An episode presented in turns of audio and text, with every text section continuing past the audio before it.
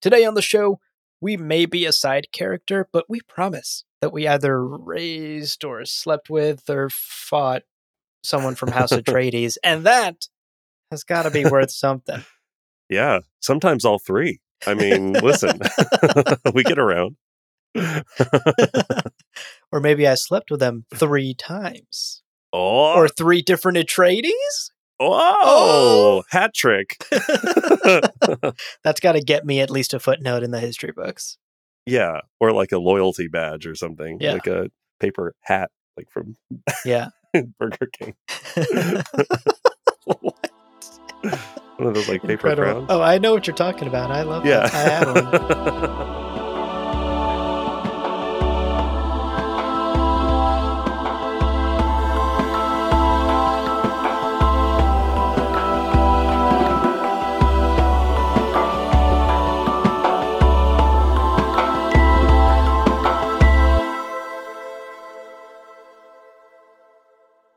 Welcome to Gom Jabbar, your guide to the iconic world of Dune. We'll be exploring the themes, philosophies, and characters found in the sandy depths of this vast universe, from Frank Herbert's groundbreaking novels to the adaptations on film and TV. My name is Leo. And my name is Abu.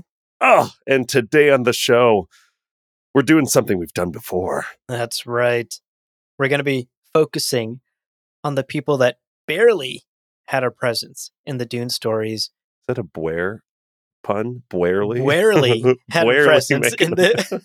it should have been. In hindsight, I'll do some editing magic or I'll leave this in. Both might be funny. Either way, yes, we are focusing on some of the side characters, the supporting characters in the Dune universe who we learn very little about. And we've actually done this twice before. We had this discussion with Danica 19, aka Mhm. Comic Book Girl 19, in an episode a long time ago now, over two years ago.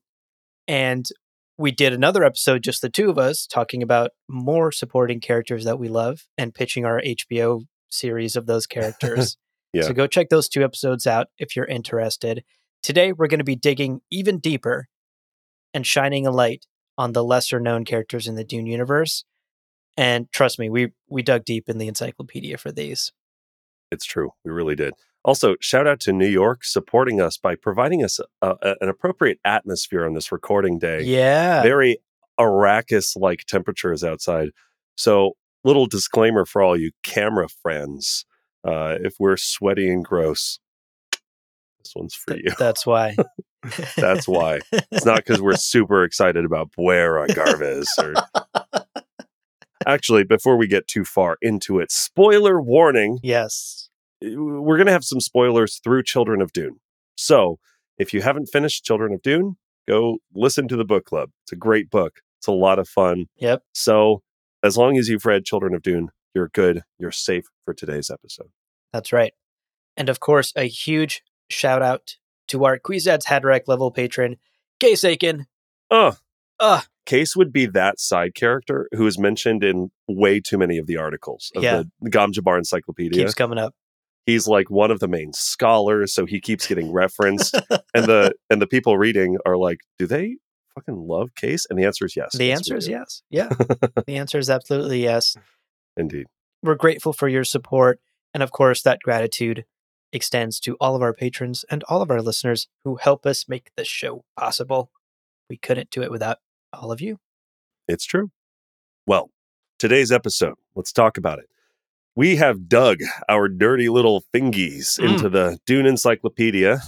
Not literally, I keep my hands very clean when I handle my physical copy. for a handful of minor characters, some of whom make small appearances, and others we only hear of. when we get Yeah. Names dropped. That's right. Now, we're going to share some interesting little details about their lives and paint a more nuanced picture of them than we get in the books. hmm But before we go forward, we're going to take an eensy beensy break.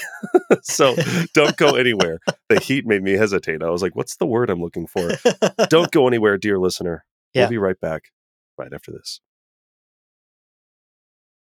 When you need mealtime inspiration, it's worth shopping Kroger, where you'll find over 30,000 mouthwatering choices that excite your inner foodie. And no matter what tasty choice you make, you'll enjoy our everyday low prices, plus extra ways to save, like digital coupons worth over $600 each week. You can also save up to $1 off per gallon at the pump with fuel points. More savings and more inspiring flavors make shopping Kroger worth it every time. Kroger, fresh for everyone. Fuel restrictions apply.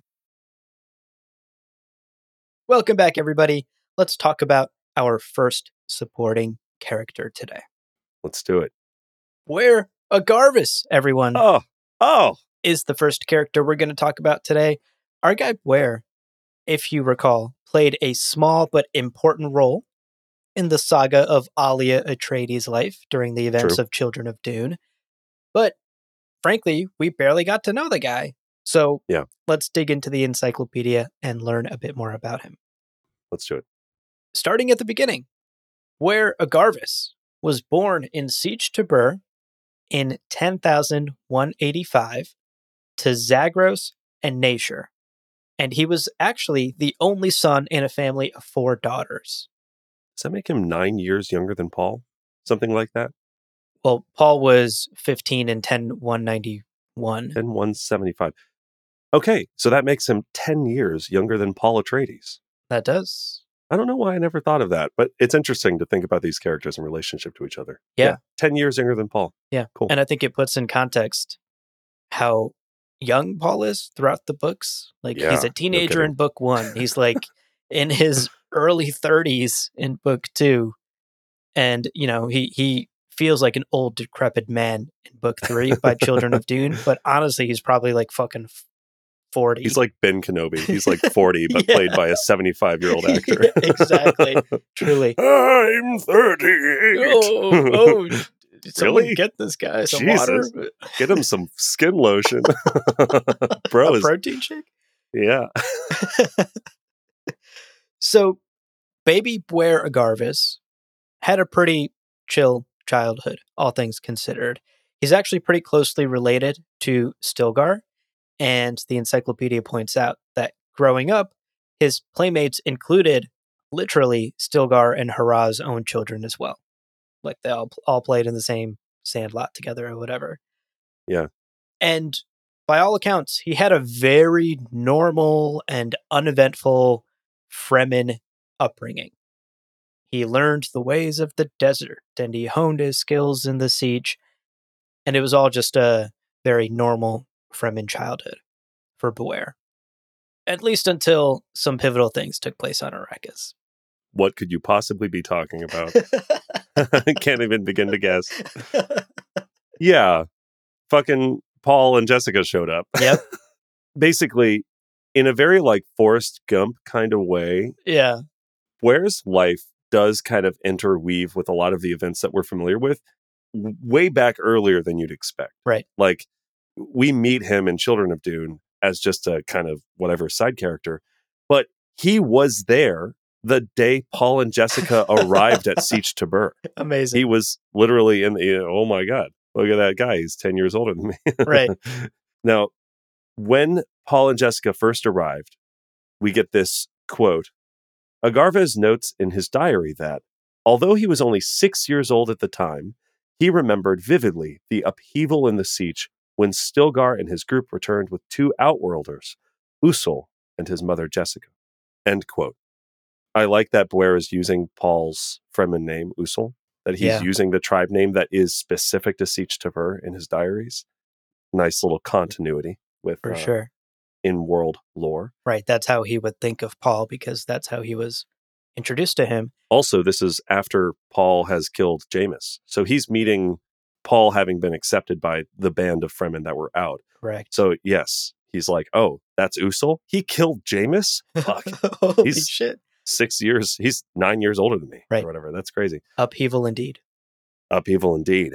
And then actually, when he was 24, he was also at Sietch Tabr Okay. Emperor of the Universe Paul Matreides returned with Chani to give birth to their twin children. Amazing. This really puts into perspective, like, you know, Andy Samberg from um, Palm yeah, Springs. Lonely Island, Palm Springs, and Yeah. the and uh, Brooklyn Nine Nine. Right. He went to my high school, and he's like, he's he's a I, he might be about nine years older than me. It does feel a little bit like that, where you know you know someone, you meet someone when you're a kid, or you kind of know you're in there in the same circle, and then they end up like emperor of the universe, and you're like, well, I'm like hanging out. Subscribe still. to my podcast. Some, yeah, where as a podcast, and it's like the peak of his achievements. Yeah. Also, Chani, the like amazing, incredible person, Chani, he like shows up, bags the hottest, like sw- the greatest girl in, the, Totally, in the siege. Totally. Yeah.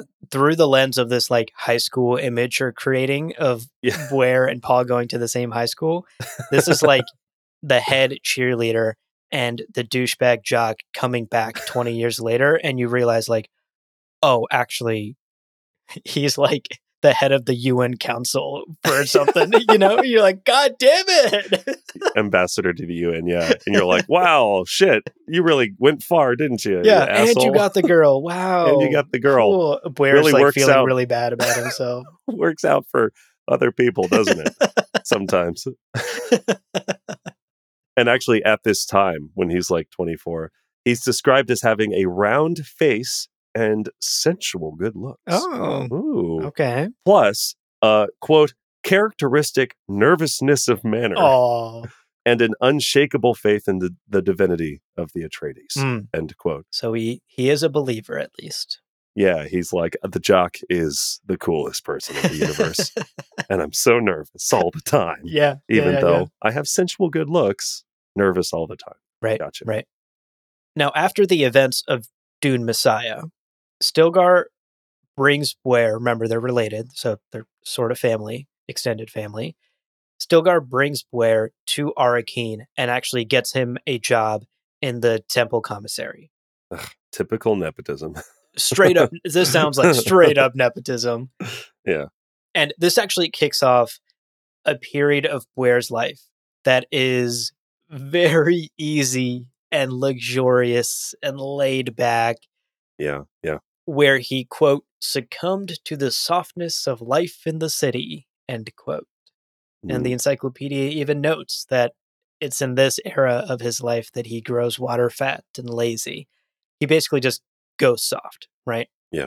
Yeah. he's no longer a fremen of the desert he comes to the big city he gets these easy nepo baby jobs because of his you know cousin's un- uncle or whatever Yeah, yeah, yeah. and he he kind of lives it up in Arrakeen.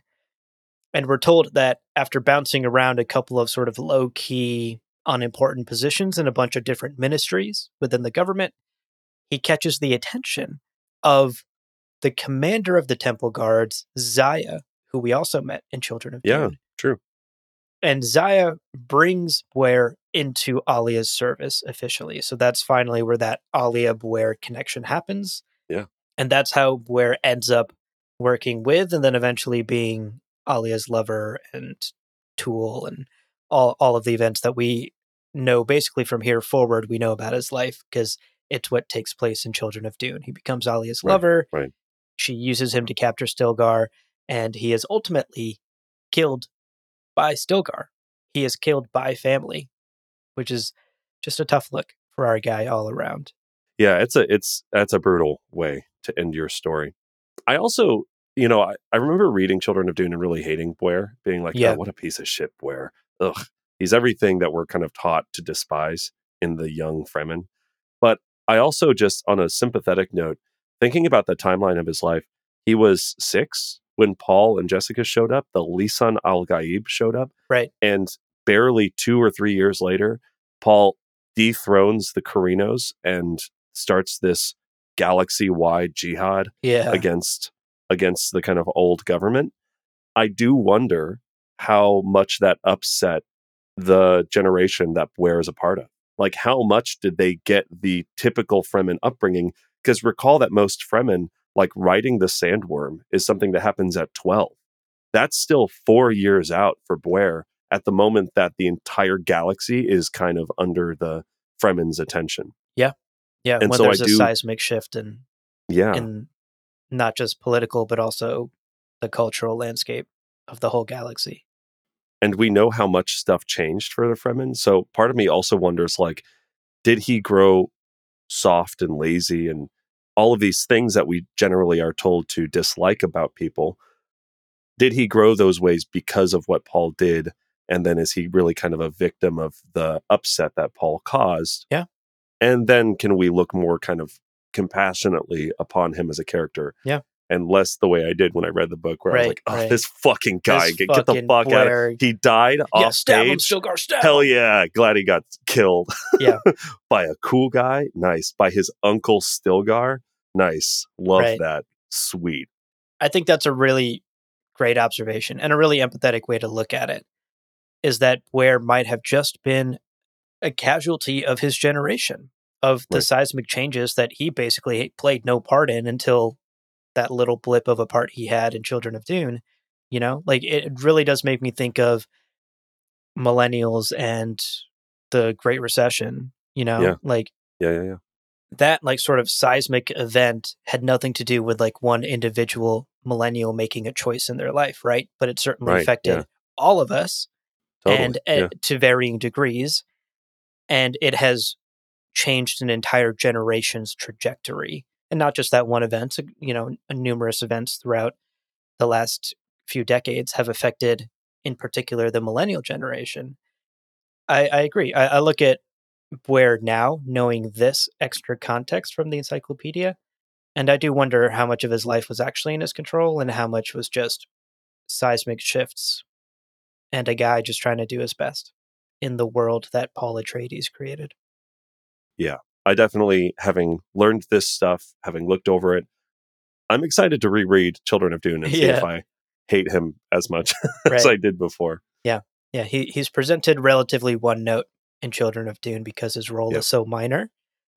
And I think this extra detail from the encyclopedia fleshes him out in a way where we can even wonder these things about his life. It's true. Well, our next character, Lady boy. Margot Fenring. Yes! She enters the octagon swinging. Uh, Indeed. considered one of the Bene Gesserit's most accomplished seductresses, oh, you don't say. Margot Fenring. And she's awesome. She's so cool. Genuinely, her story, I'm like, this would be such a baller series. Yeah. But let's talk about Margot Fenring. And just like Buer, let's talk about her early years. Mm-hmm. She was born in 10,153 AG on Wallach 9 to Bene Gesserit of secret rank Shirlon Wictor and Baron Redmond Bagratoni. Nice. Two cool names, Victor and Bagratoni. Bagratone. Bagratoni. Yeah, Bagratoni pasta. Victor. yeah. Whole wheat and bagratone Victor pasta. Vodka. Yeah, Victor Vodka. Vodka. All oh, part of a balanced breakfast. All right. If we've offended you just now, we are sorry. Now, we're not told a lot about Margot's childhood. Again, the Bene Gesserit are not not famous for telling you everything about what they're up to. Mhm. But we do know that she was tutored by Gaius Helen Mohiam herself. Gaius Helen Mohan! Gaius Helen! Oh, Gaius Helen! See, we have to balance it out with a- other accents. Gaius Helen! Dang, damn it. Gaius Helen! and thus, she was given some special attention. Because right. Gaius Helen is not just any teacher. She's a she's a profoundly skilled and trusted Bene Gesserit. That's right. Now, based on their interaction in the first book, it is also likely that both Jessica and Margot knew each other at some point, passing in the night or maybe sharing some classes because of their shared tutorship under Gaius Helen. Right? Right. And you could even go so far as to speculate that they were maybe even friends because the messages they leave for each other on Arrakis seem to go beyond just like, Like a duty, like a thing you'd like duty or just like Yeah. a thing you'd do for a colleague, right? It's Right. Margot like truly warning Jessica of what's to come on Arrakis and the assassination attempts and all of that and the danger that's present. That to me speaks to more than just we were pupils under the same tutor. I imagine there may have been at least a cordial friendship for a little bit, and perhaps they overlapped in their tutoring under Mohiam. Yeah, it's definitely possible. And again, this would be the sort of thing where it'd be cool to see a show about her life and not really like dropping names too much, but then, oh, you'll be taking a class with this young woman. And she's like, okay, it's nice to meet you. And then three, you know, episodes later, she's like, by the way, what's your name? My name is Jessica. And it's Yeah. like, oh my God, it's Jessica. You know, like that'd be a lot Yeah. of fun. Yeah. the, I'm learning you love an Easter egg. I do love Easter eggs. Yeah. I like when it's subtle. I like when people Uh, uh, put in those little tips of the hats Yeah. to those yeah, yeah, yeah. other. Yeah, I was gonna say Star Wars has a lot of Easter eggs, but they're not subtle. They throw the Yeah. egg in your face, and then they then they yell Easter egg. Easter egg! it's Easter egg time. Play the Easter egg theme. Ba, ba, ba, ba, ba, ba, ba, ba. Bring it Vader, bring it Vader, bring it Vader. Bring it Vader. Show Vader. Oh, I'm just looking at this photo of Vader I keep. Have you heard of Darth Vader? Master Easter egg number two. it's Easter egg number two. Play the theme again. Ba Ba, ba, ba, ba, ba, ba, ba. Easter egg time. yeah, It's true. Thank you for uh, really leading into that bit with me. I appreciated that. Listen, I, you're the Star Wars fan, but I, I I enjoy a good George Lucas dig every now and then. He's a master of subtlety, truly. Truly. But yeah, so maybe they were friends, and that's that's super cool to think about. And we also know that Margot took a two-year sabbatical from schooling at the problematically young age of 14 Ooh. To attend the School of Erotic Arts on Gamont, Wow. hedonistic sex planet Gamont. Yep. Home of like concubine and sex worker training. Apparently, there's a school of erotic arts. Sounds awesome. What animal do you think is their mascot? oh boy. That is Answer such carefully. a good question. Yeah. Answer carefully. Uh, yes. I mean, I'm. I'm trying to think like one that actually makes sense. Like, what what is a rabbits. what is probably? an animal? Yeah, like what is an animal that actually gives birth to so many offspring? Well, I don't know that Gamont is teaching you how to have gir- give birth to That's a lot. I think they're teaching you how to fuck a lot. oh, yeah. And rabbits are pretty notorious for their libidos. I okay. think. Okay. I don't know if it's their libido. Maybe it is just their litter sizes. I don't know. I don't know. I. Right in. Right in. Right in. School of Erotic Arts on Gamont. What's their mascot? So, yeah, Margot studied there for two years, took a sabbatical, studied there for two years. Again, at the age of 14. Seems pretty fucking Mm. young. Mm-hmm. Uh, but what, whatever. It's Dune. Weird shit happens. And through a mix of natural talent and hard work, she excelled in her studies and graduated her schooling with the rank of Mistress Six. Whatever Mistress that rank means. Six. Right. Yeah, whatever that means. Final Fantasy Seven. Yeah, Final Fantasy Mistress Six. and this was apparently unheard of in such a short amount of time. Pretty incredible stuff. Right, right. Now, fast forwarding after her graduation, she, in 10,173, she's wedded to Count Hasimir Fenring in Right. an arranged marriage. This was all very planned out. And the original purpose of this union was to help awaken the Kwisatz Haderach. But as we all know, the sisterhood quickly found out that the count was actually a genetic eunuch, would not fit into their plans for the Kwisatz Haderach, and was thus a failed candidate. So Lady Margot's job then sort of pivoted, and she now focused on securing the genetic material of other important and powerful people that are in Shaddam's sort of political orbit, right? She has Right. access to the emperor. She is married to the emperor's most trusted confidant. And so she has access to very powerful and important people across the whole empire.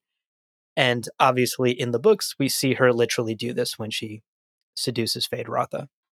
Now, ultimately, Count Fenring had to be on board with this because Right. there isn't really much. He he is a very very talented person. Like I don't think there's a universe in which Margot could have continued her actions in secret.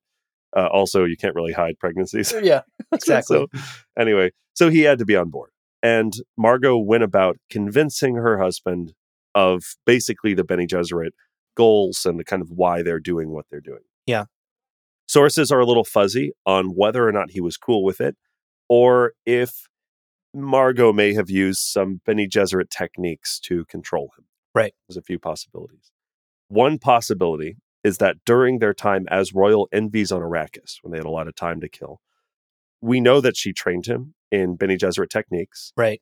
And it's possible that during this training, giving him techniques, showing him the power of these ways that they can kind of move the universe, move the needle in the universe, she subtly bewitched him with the sisterhood's mission. You know, convinced him the sisterhood is to be trusted and needs needs his help. And he was like, "Okay, yeah, cool, I'm on board." Right. I'm in. Let's do this. I mean, think Jessica and Farad'n, right? Right. Jessica very subtly and slowly converted Farad'n until he became a believer in the Bene Gesserit and was effectively one of the Bene Gesserit himself by the end of the book. That sort of slow tutoring slash a little bit of mind washing at yeah, the same time. Yeah, yeah, yeah. The other possibility is records of Lady Margot's secret communications apparently also reveal that she had potentially poisoned him on their wedding night Oh no. as a way to control him as well. Yeah. Wow. So that's a possibility. That's a bit more direct than subtly influencing his mindset. Yeah. Uh, it's it's a little heavy-handed. Um, it is in line with what we know Bene Gesserit do, and we'll actually talk about another poisoning that the Bene Gesserit are guilty of Yeah. in this episode. right. So it's definitely possible. I also think she may have just even bluffed him, like I poisoned you, and he's like, "Oh shit, that Yeah. seems reasonable." And then you know, done. You don't actually have to poison him. Or or the other way, she poisoned him as like an absolute Yeah, hit the true. red button emergency thing, but she Right. never actually had to use it because he was on board once she trained Yeah. him, you know? So maybe she just like implanted a backup plan for herself. Yeah, which segues to our the what we brought up originally and is now the third possibility that he's just like super cool with an open Right. marriage. He's like, You didn't have to she's like- poison me, babe. I'm super into this. She's like, I will push this button and kill you unless you let me sleep with other men. And he's like, fucking do Wait, it. Hell yeah. That's hot. What? As long as you tell me about it later, I'm super into it. Please. if I That push the great. button, will you sleep with other men? So I push the button and then you sleep with like, other no, men. no, no, no. forget No, the no, no, don't push the button. button. The button will kill you.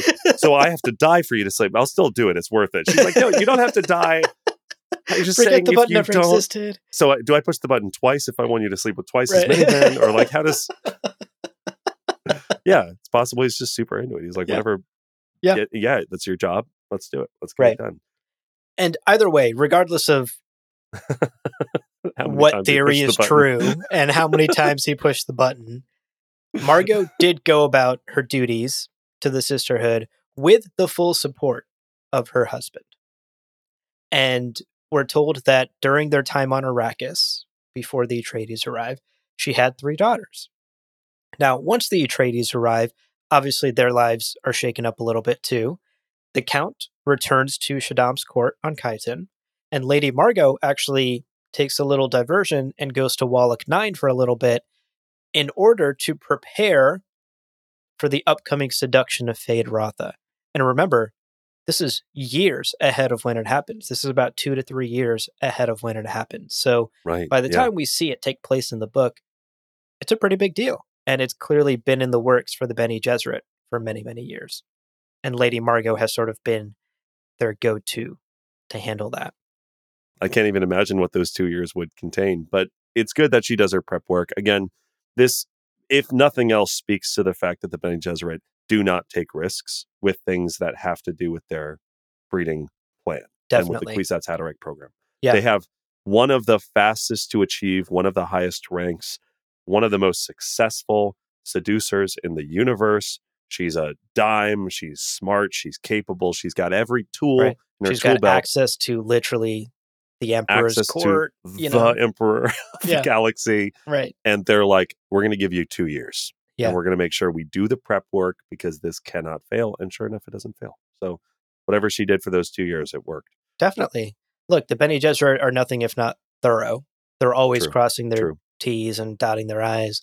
And I, you brought it up earlier, but it's worth mentioning again. Lady Margot is very thorough with Feyd as well. Not only is Yeah. she successful in her seduction of him, but she implants that hypnotic command word that will render his muscles immobile. And that again is just a backup plan, maybe much like the poison and the big red button with her husband. Yeah, it's yeah, just a last ditch backup plan should Feyd ever directly threaten a sister, Right. or should he ever be in a situation that threatens their plans with the Kwisatz Haderach. The Bene Gesserit clearly operate on a principle of here's plan A and here's plan B, and then here is like, oh, oh no, everything's going to shit. Backup plan C. Now, the final kind of chapter in her life comes with the final chapter in basically the Emperor's party as their experiences wind down. After Shaddam is defeated by Paul and he takes his uncreased Jordans Oof. and the throne, That hurts. it hurts. Margot Fenring and Count Hasimir Fenring joined the Emperor, Emperor Shaddam, in exile on Salusa Secundus, and she stayed by her husband's side until his death. hmm She didn't do much during this time, and the encyclopedia speculates that her inactivity was probably, quote, the result of confusion among the Bene Gesserit leadership and an unnamed malady that rendered her barren, end quote. It was a slow period after a very busy life, for sure. Yeah. Although then, after Count Fenring did pass away, after he died of old age, uh, she returned to Wallach Nine to spend the rest of her life teaching and serving the Bene Gesserit. So, Wow. Continuing to give to the sisterhood. Yeah. She believes in the path. She believes in their goals, even after Paul happened. Yeah. Once with the sisterhood, always with the sisterhood. It really seems that way, with only a couple of exceptions. Right. Right. Wow. What a prolific life. Lady Yeah. Margot. I it's very very cool, very cool life. And we're going to talk about another Bene Gesserit who also rises to the halls of power. And it's kind of fun to compare and contrast their lives. We're going to talk about her later in the episode. Oh, very true. Yeah. but before we get into our next supporting characters, let's take a quick breather. Let's get some water. Again, it's really hot here in New York. We're both melting in our seats. True.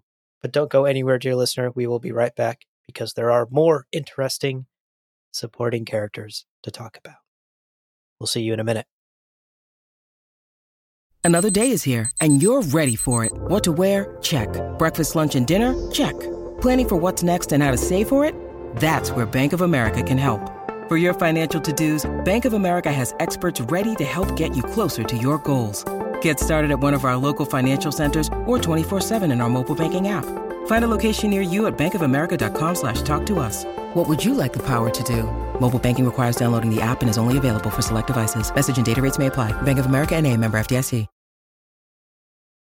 Welcome back, everybody. Hope you enjoyed your break. Hope you went to Gamont and got your BA in the erotic arts. Yes, Uh, that's right. well, let's talk about.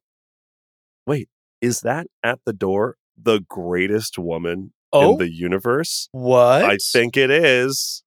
We've got Harah! hurrah for Oh, hurrah! hurrah for Harah. Love her.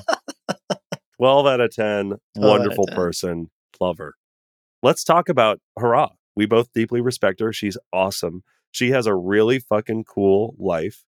And like it or not, she got stuck right up next to history defining characters, Truly, just upsetting the flow of the world multiple times.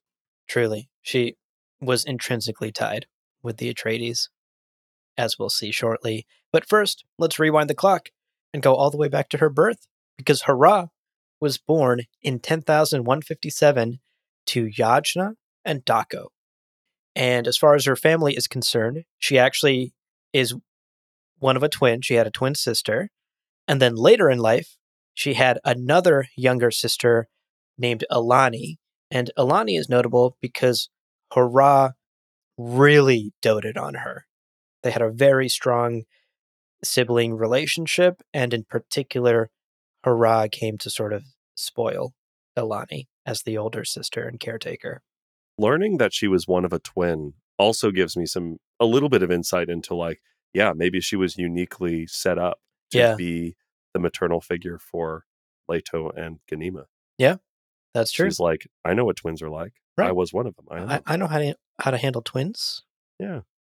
You just dress them up in the same clothes all the time. it, it's easy. yeah. And then they both like the color green. That's a reference to the Rugrats. Phil Oh, oh, and Lil. Damn, that really woof, went right It's over my head. I even watched the my own head. Rugrats growing up, but yeah, that came from a deep place inside you. Did you know the Rugrats affected you that deeply? Yeah. Every morning I wake up and I go, I'm going to be Tommy today, not Chucky. Tommy, not Chucky. Tommy, not Chucky. right, right. It's that idea of everyone has two wolves inside them, and whichever wolf you feed, you have Tommy What- and Chucky, One and whichever whichever Chucky. Rugrat you feed. One of them's like, we're going to go on an adventure. The other one's like, I miss my mom. Yep, yep. We're all Tommy and Chucky some days. We are. That's true. So, Harah's maternal impulse obviously came to light very early in her relationship with her sisters. And even in her memoirs, she talks about the joy of growing and nurturing plants in the desert. Mm. She writes, quote, Surely there can be no more fulfilling joy than fostering and sustaining life. End quote.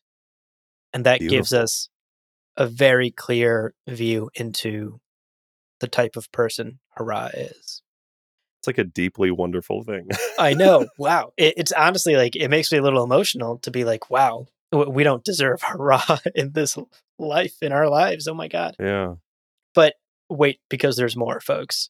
If you didn't already love her, just wait until you find out that she was also a total babe. What? Here's how the Dune Encyclopedia describes her as a young woman.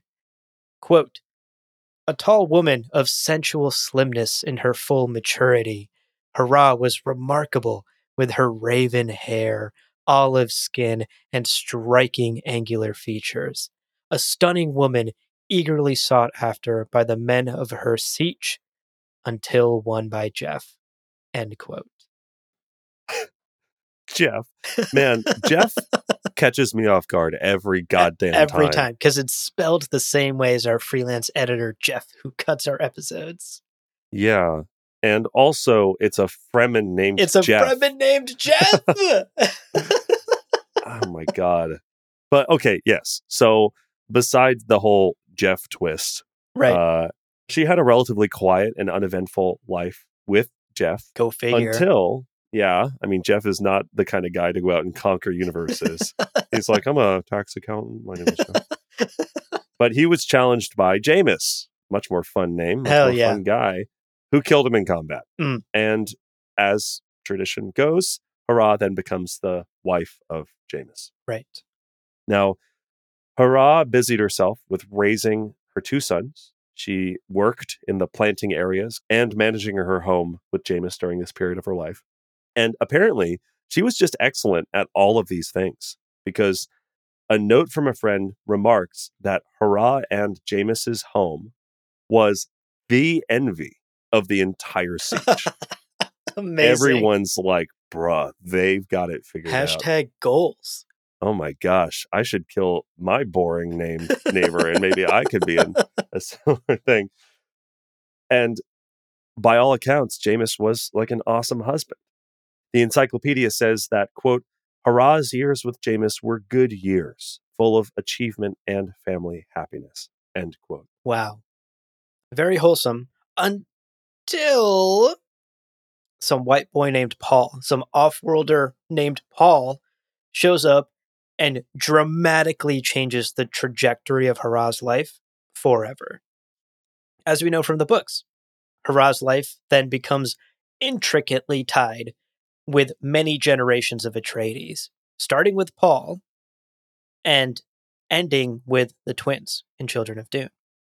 And throughout these years, the encyclopedia makes it clear that she was a steadfast companion to her husband Stilgar, who she went on to marry later in life. And she was just a rock for the twins during their younger years as she raised them as her own children.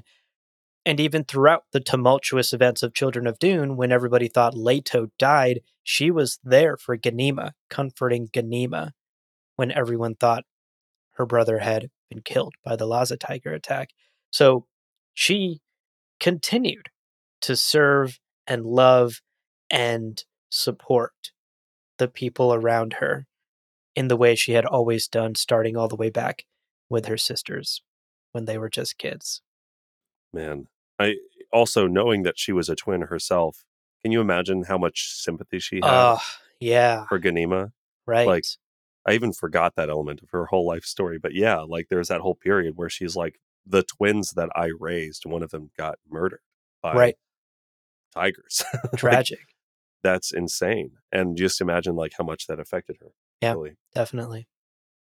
Now, although Harah was technically healthy until the very end of her life, she did fade quickly after Paul and Alia's deaths. And Alia, in particular, hit her hard. Mm-hmm, mm-hmm. And she ended up dying in her sleep. And the encyclopedia puts it beautifully, telling us about what happened. Quote When she died in her sleep at Sietch Tabr, the one place in the universe she would have undoubtedly chosen for her end, the entire sietch, joined by the royal family at Arrakeen, mourned her and accorded her a full ritual funeral, as was fitting. End quote. as was fitting indeed. Ugh. Uh, give her three. Give her three Give full her ritual three. funerals. She Still enough. deserves it. R.I.P. to a real one. We didn't deserve her. She was too good for this world, and she will be missed. Very much so. Alrighty, let's talk about our final character today. And folks, we saved possibly the best for last because this one is a doozy. It's a roller coaster. It's unexpected. It's someone we barely know about, but there is so much to talk about here, and it is all so, so good. By a margin, the strongest HBO pitch of this episode. I think. Indeed, by a margin. So, our final character today is Anirul Corrino, who is someone we never actually meet in the books, but who clearly plays a significant role in House Corrino history. And we have to caveat this before we get into it because Anirul is a character that Brian and Kevin have written about in their prequel and sequel novels. We even Mhm. talked about it in the House of Atreides coverage we did of the comic book. But as always, we will be disregarding those books in our discussion today and going purely off of what the Dune Encyclopedia and the original text by Frank say. So, Anirul Corrino was born in 10,132 AG to Count Maurus Paluna and Zyvi Elston. Elston? Now, those are some names. those are some Somebody tell. Jeff's parents. Jeff's parents are like, we were between Jeff and David. Oh, we couldn't think of anything else. we have this OC Bible. We're just pulling names from that. yeah. Although, as much as we know those names, Yeah. she never did. And naturally, this is partially because she is a Bene Gesserit, Indeed. because that's what they do. And at birth, she was placed in the Bene Gesserit Kinderhaus on Chusuk. It's very cool. Uh, it's kind of a Bene Gesserit daycare where the babies begin their training at just months old. It's like, all right, Incredible. you can hold up your head. You can start to learn how to take over the Yeah. How universe, about you all do these finger exercises, you dumb little baby, huh? Yeah, how's Prana your Bindu. prana bindu guy? your prana bindu going? You can lift your skull. All right. Was hoping you'd do that last week, but accepted. Also, isn't Chusuk the planet that like Gurney Halleck is Gurney from- Halleck is from? It's Yep. the musician planet. It's the which musician cool. planet, which will come into play. That's cool. Uh, so yeah, she's in this Bene Gesserit Kinderhaus. This is also where the word kindergarten comes from. Same etymology. And early years of her life seem tough, and her frustrations about living in the Kinderhaus are clear in the journal she started keeping from age five. Now, here's what we're told about these journals. Quote, she was unhappy living in a dormitory with five other girls, supervised by an ever changing staff of sisters. Her entries indicate a growing inability to make close personal attachments to others. End quote. Hmm. And fucking yeah. Yeah. It's like you got this big group of kids and and then the the adults in your life are always changing so you're not really getting that consistent like parent feeling. You're not you're not able to have that surrogate parent feeling. Yeah. So yeah, that's hard. Then it's understandable that that was frustrating for her. Now, later in life, Anirul actually became interested in music, makes sense, on Chusuk, and learned to play the lucichord. Mm. But her teachers at the Bene Gesserit school didn't think that this was a useful or appropriate skill for a sister to waste time on. Oh, Boo. Bullshit. boo. Boo, Bene Gesserit. That's the worst thing they've ever done, Ever. bar none. it discouraged this one person from music. Quote, all the sisters tell me how I was not ready for where this sentence goes immediately. all the sisters tell me how ugly I look when I play my darling Binbeck, and that I will end up a wandering minstrel instead of a proper lord's lady. okay. Well, I don't want to be a lord's anything. Hell yeah. I want to be a musician all my life. Hell yeah. End quote. Fuck yeah. Amazing. Bro, Anirul, awesome. awesome. Hell yeah. Binbeck, by the way, is the name that she gave her Lucichord, Oh, which cute. is fucking awesome as well. Yeah. Hell yeah. That's a real connection. That's a real connection. It is. I played trombone for 10 years. It's sitting right over there. What's I never its gave name? it a name. I never gave it a name. Give it a name right now. Jeff. Jeff. It's the best, most creative name I could think of. My trombone's name is Pot of Green. Incredible. uh yeah what a cool fucking kid are you kidding me Yeah. to be she, like she sounds like such a cool kid. Definitely a bit of a rebel. Uh, love it Unfortunately, as cool as she was, the life of a musician is not what she was destined for. And much like Lady Margot, at the young, at the too young age of 14, Anirul was sent to the chapter house on Gamont to be trained as a breeder. Very similar life paths here for the two. Luckily for Anirul, she spent just a very short and very unhappy period on Gamont before quickly once again being transferred, this time to Kaitain. And we get a journal entry from this period in her life. And the thing that really sticks out to me is just how young she sounds here. Like Yeah. her tone in this entry makes my heart go out to her because at age 14, nobody should be fucking going to Gamont for any reason. This is what she wrote. Quote, the sisters are transferring me to Kaitain next month. Molly says she's never heard of a novice being sent to three different schools, and she thinks I'm either a special student or a dumb one. I think the dumb label is the right one. End Oh. quote. Oh, come on I Anna want to give Rule a hug. oh that's brutal that That's that does tough. sound like she's listening to an evanescence album and she's like yeah dumb sounds better than anything else i'm not I special must be dumb. Why do they keep transferring me? listen to all y'all out there if you're younger if you're a younger listener it gets better it gets better It does. and the world is so much better with you in it you're special you are special we're all special And you, you learn to love yourself. You learn to true. love the people in your circle. It gets better. and i'm in my 30s now it's fucking awesome Yeah. it's like every decade has been wonderful when you hear people like waxing poetic about missing their younger days there are things you will miss Certainly. but it's okay because you will discover new ways of being compassionate for yourself, new ways to enjoy and engage with the world. It's so worth it. It's wonderful. You're good.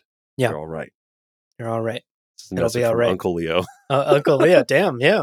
Woo, go off. Get a, get on my super positive soapbox. Every dark moment will end, and Indeed. there are better moments ahead. You've got this. You've got this.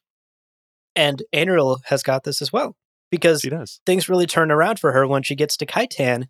She begins to thrive in her training and in her schooling. And there are multiple records of her being listed as an honor student for multiple years running. And when she graduates in 10,151, she graduates with highest honors in both literature and history. Mm. Hell so yeah. there you go. Oh my god.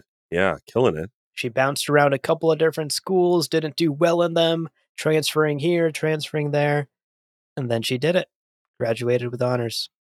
Now, after a short uh, year spent as an assistant in the Kaitain chapter house, she was sent to House Corrino as a concubine to Shaddam in 10,154. So at about Right. the age of 22. Yep. Now, her journal entries from this time reveal a like shockingly wholesome, pleasant, and platonic relationship with uh, Shaddam. Yeah. Between her and Shaddam.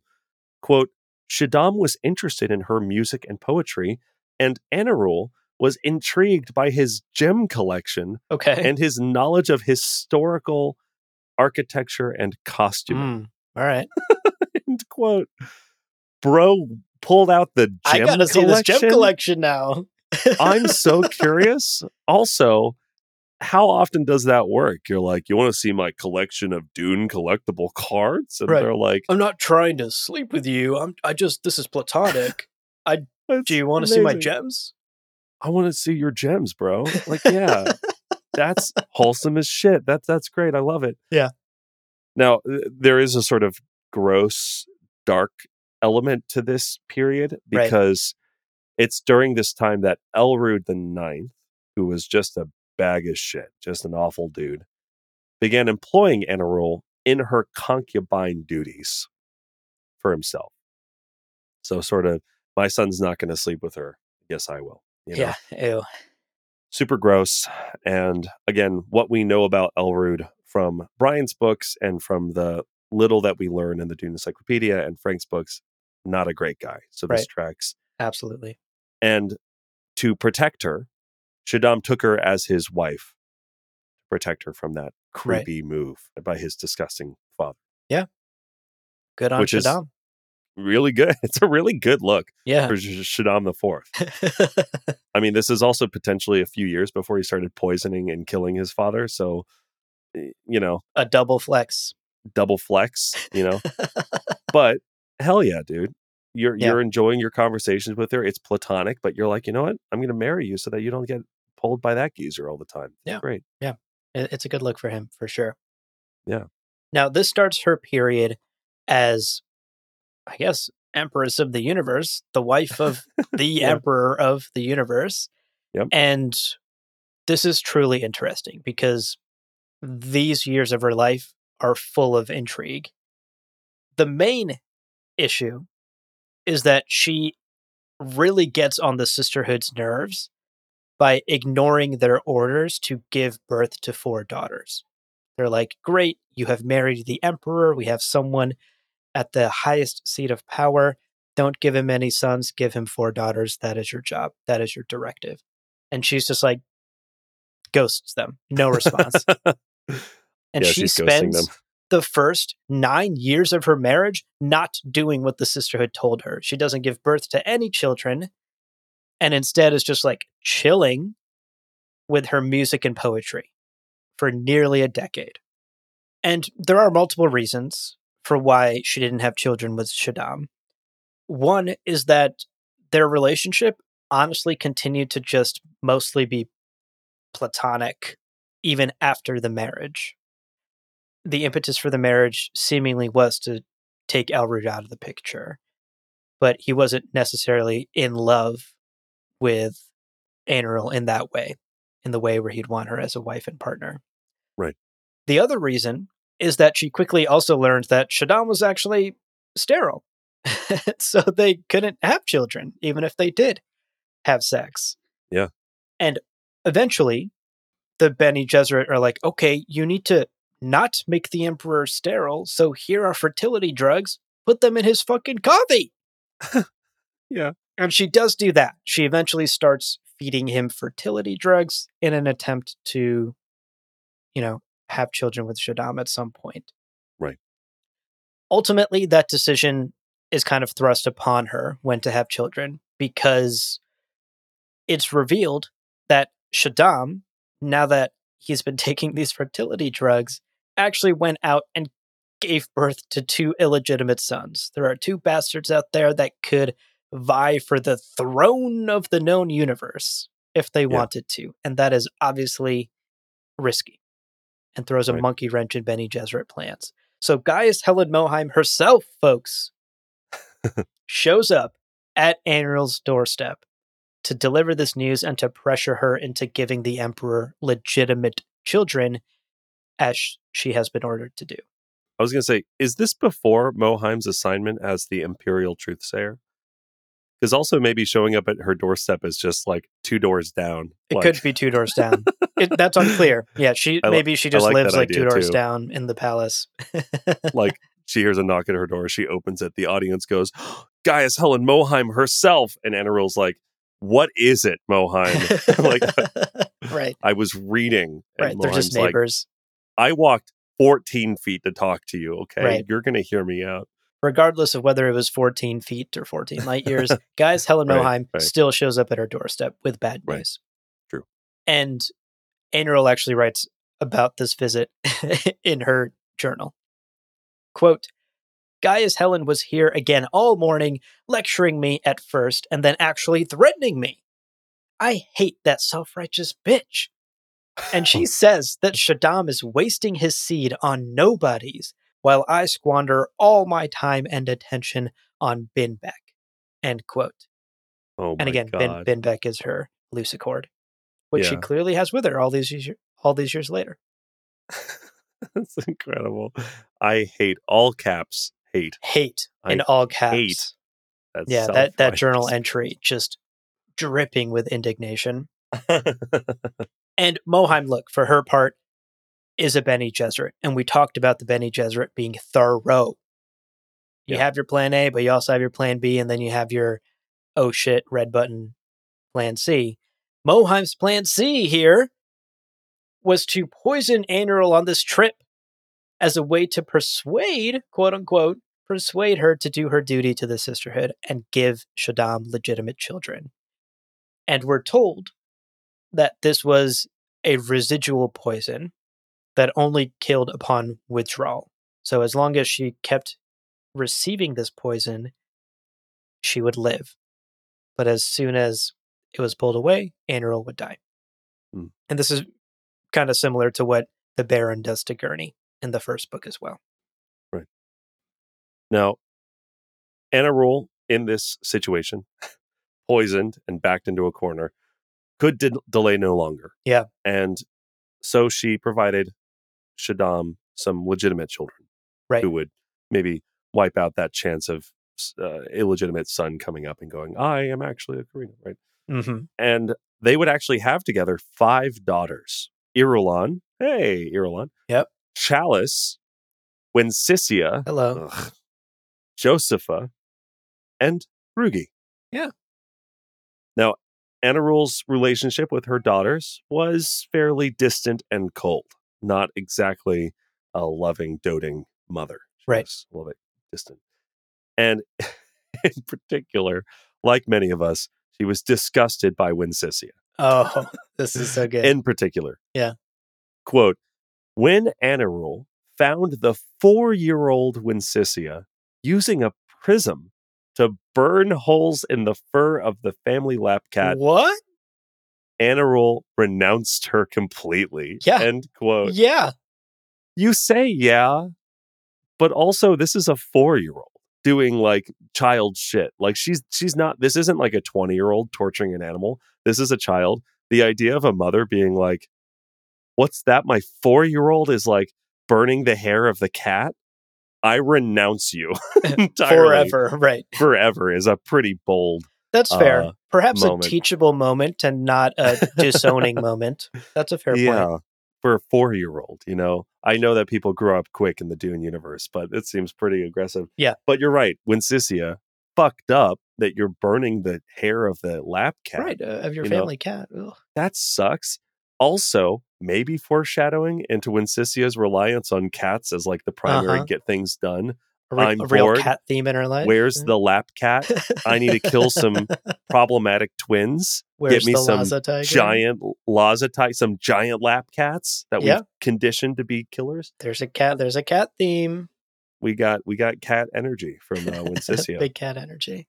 That's yeah, right. So it, fascinating. So yeah, on a Anirul disgusted by Wensicia, hated her, actually renounced her very, very early on in her life.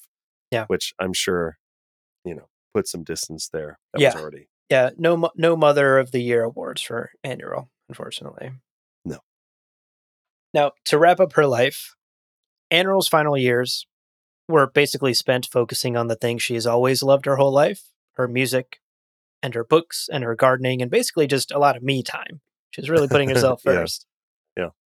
And we're told that she actually produced quite a bit of work. She produced hundreds of poems and dozens of folios of lucicord music, and she really invested time in her passions and her hobbies in Oh, yeah. potentially a way that she never could when she was younger and being transferred around schools.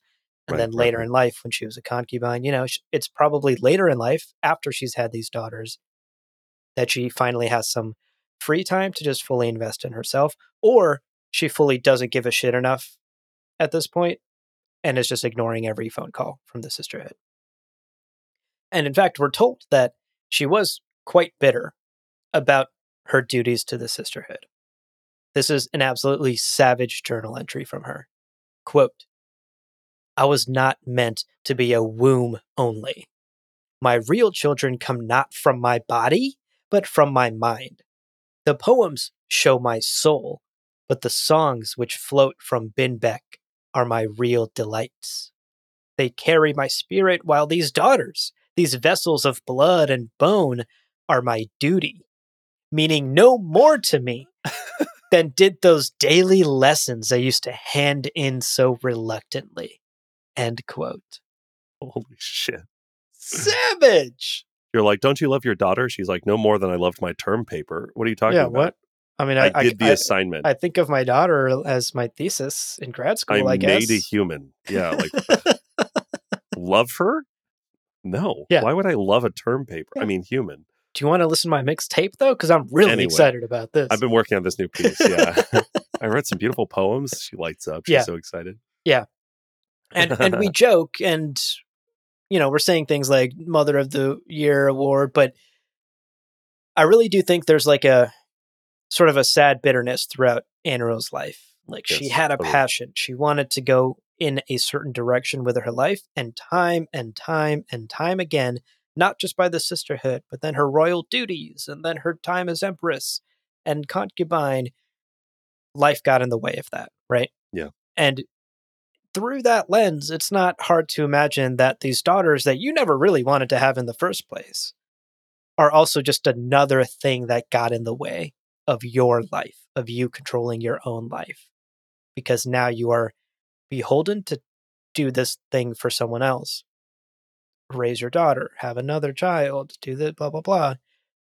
And you can't actually go and make music or garden, write your books, or play Binbeck, your favorite lucicord, you know? So Yeah. a- a- as harsh as we may be sounding against Anirul, I'm actually quite sympathetic because this Same. is a life Yeah. lived that's not her own, clearly until the very end, until these last like decade or so of her life, where she finally gets to invest in herself. And actually, in the very end, she fully takes control of her life. Because even after five daughters and all of these years invested towards sisterhood plans, she's told that the sisterhood is still unsatisfied and wants her to have more daughters with Shaddam. And Anirul decides, fuck Nope. no, that's Yeah, enough. Nope. And she basically figures out where this poison has been coming from because, again, she still has this poison within her body. Right. She right. figures out where it's coming from so that she can cut off the supply, stop taking it, and allow the poison to finally end her life. That is her Yeah. final choice and sort of the autonomy she takes back from the sisterhood. And this made my jaw hit the floor because she does figure out where the poison's coming from. And dear listener, you will never fucking guess. Yeah. Try right now. Try to guess. Say something out loud. We'll, we'll give you like two seconds. Two seconds. All right, here's wrong. the answer. It's not that. It's, not, that. You're, fucking yeah. wrong. Quote Reverend Mother Mohiam had impregnated the wood and the strings of Anirul's beloved Binbeck, making the instrument of her joy also the instrument of her destruction. And what the quote, fuck? What That's so the devious. fuck? That's so mean. Bin What the hell? Binbeck. Not Binbeck. Oh my Binbeck the betrayer. The more like. betrayer. That is so evil. Ugh. And how sad is it that even at the end of her life, when Anirul is trying to take control, she has to give up Binbeck. That is the to only stop way. playing her instrument. The only way. It's also what an acknowledgement of the qualities of her life and passion that Mohiam knew Mohan With- knew. without uncertainty, knew that Anirul would never stop playing the harp, the the the Binbeck would never right, stop the playing Binbeck. Lucicord. the Lucicord. Like Mohiam knew that Anirul's nature was she plays this instrument so regularly. Right. I do not have to worry about her unintentionally dying at any point. And then think about then the torture of her entire life being given these assignments that go against her playing music or being engaged with that part of herself, Yeah. which is so dependable that Mohiam poisoned her with it. Poison in it. Oh my Yeah. goodness. Unbelievable. It speaks to just so many layers of just manipulation and just uh, uh, like genius on Mohiam's part, honestly, to like know this young student so well. Yeah. Uh it's tragic. And and my heart truly goes out to Anirul because she she lived a life that was not her own and much of her life was out of her control. And she found comfort in music and poetry. And that's all she had at the end of her life. That's true. Amazing, an amazing story. Yeah. And again, probably the strongest HBO series we could uh, get from this episode. Yeah. And that's it. Those are our characters. That's so as we wrap up, hmm we've got a question to end on. And Abu, Right. I am dying to know Okay. of the characters we talked about today, Huh.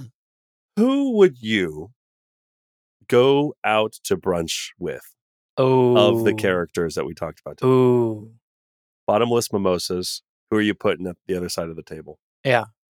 Well, Ware's off the list instantly. He probably would have been off the list for any question you would have asked. Yeah.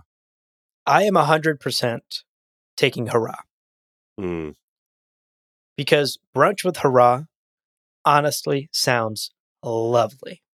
Yeah, agreed.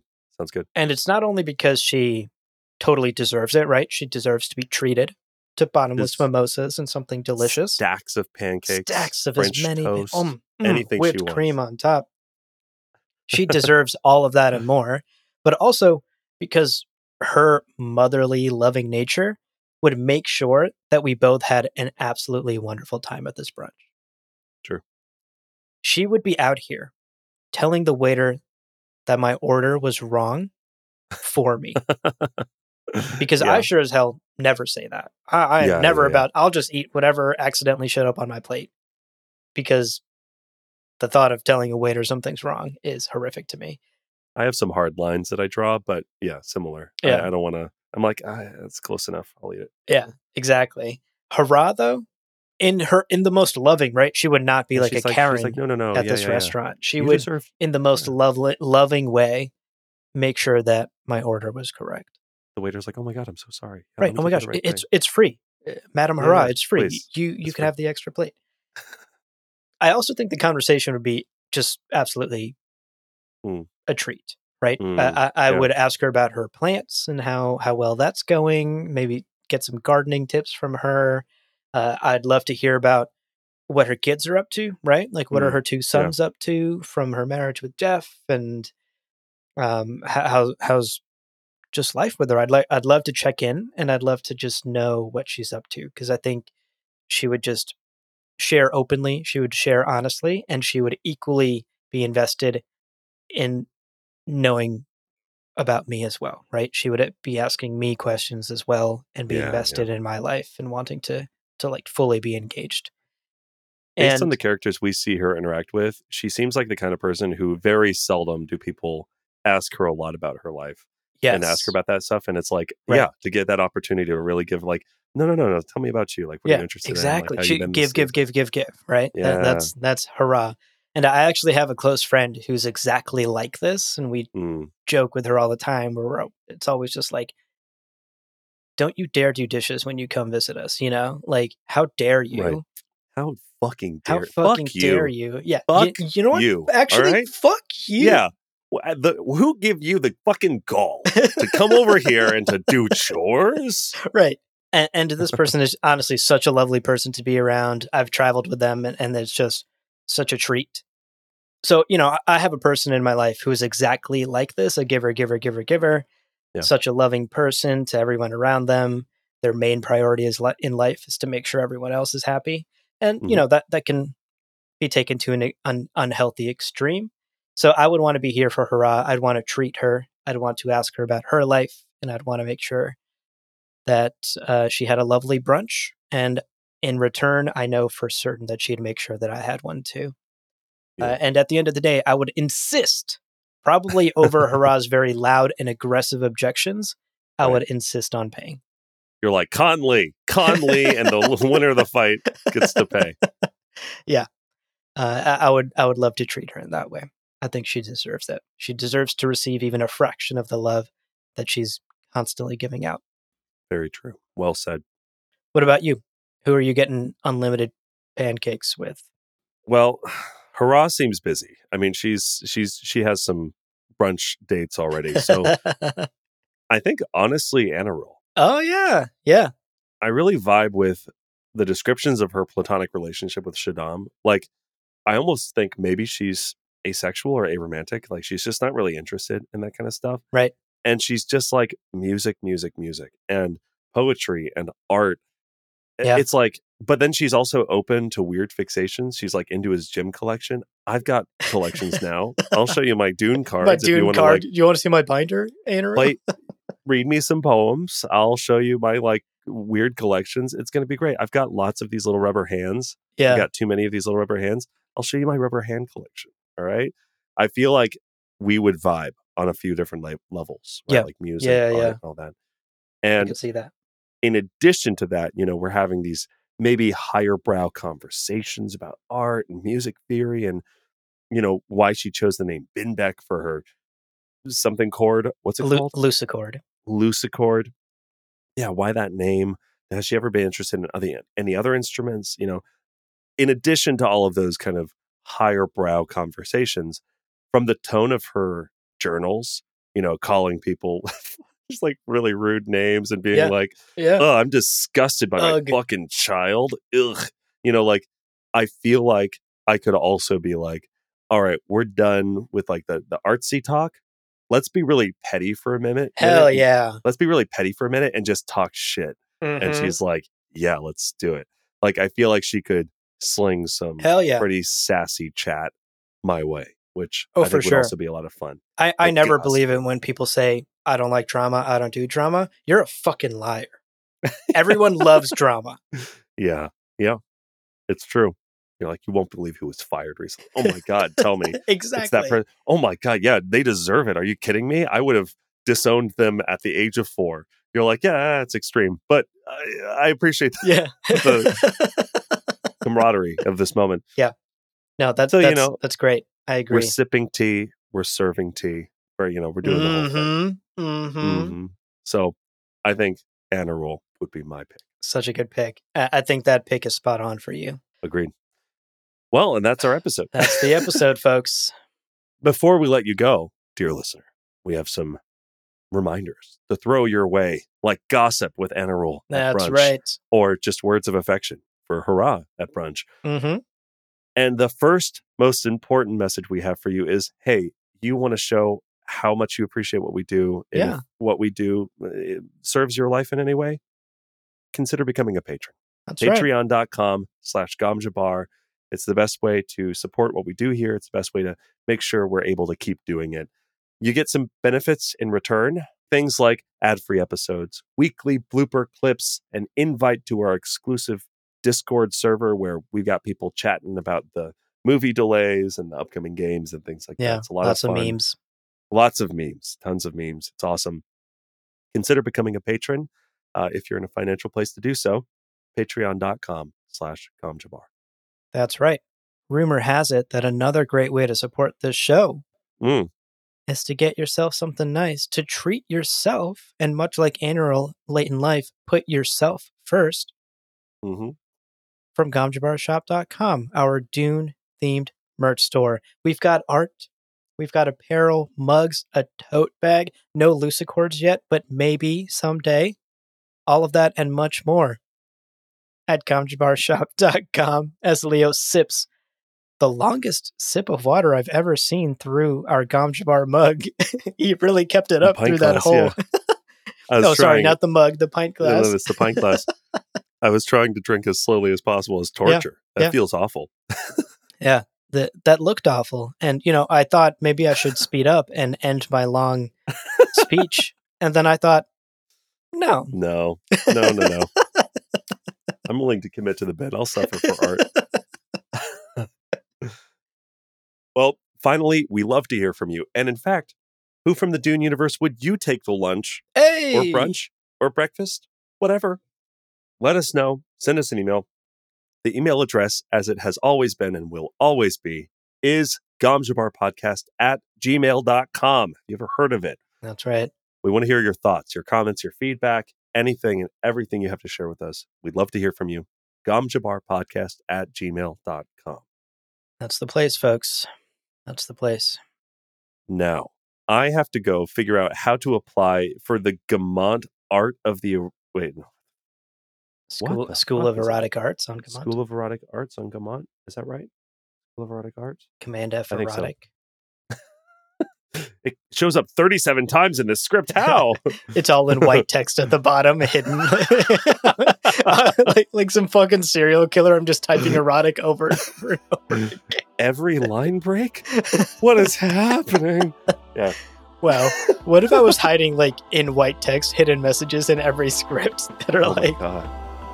I be right back. I need to go command F everything on every document.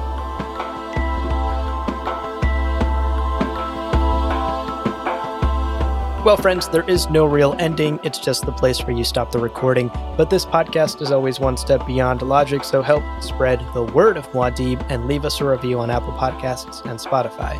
And be sure to check out the other shows on the Lore Party Podcast Network on loreparty.com. You can also follow us on Twitter and Instagram at lore underscore party. We are also at TikTok at Gomjabar Podcast. Thank you so much for listening, and remember, whoever controls the podcast controls the universe. We'll see you on the Golden Path.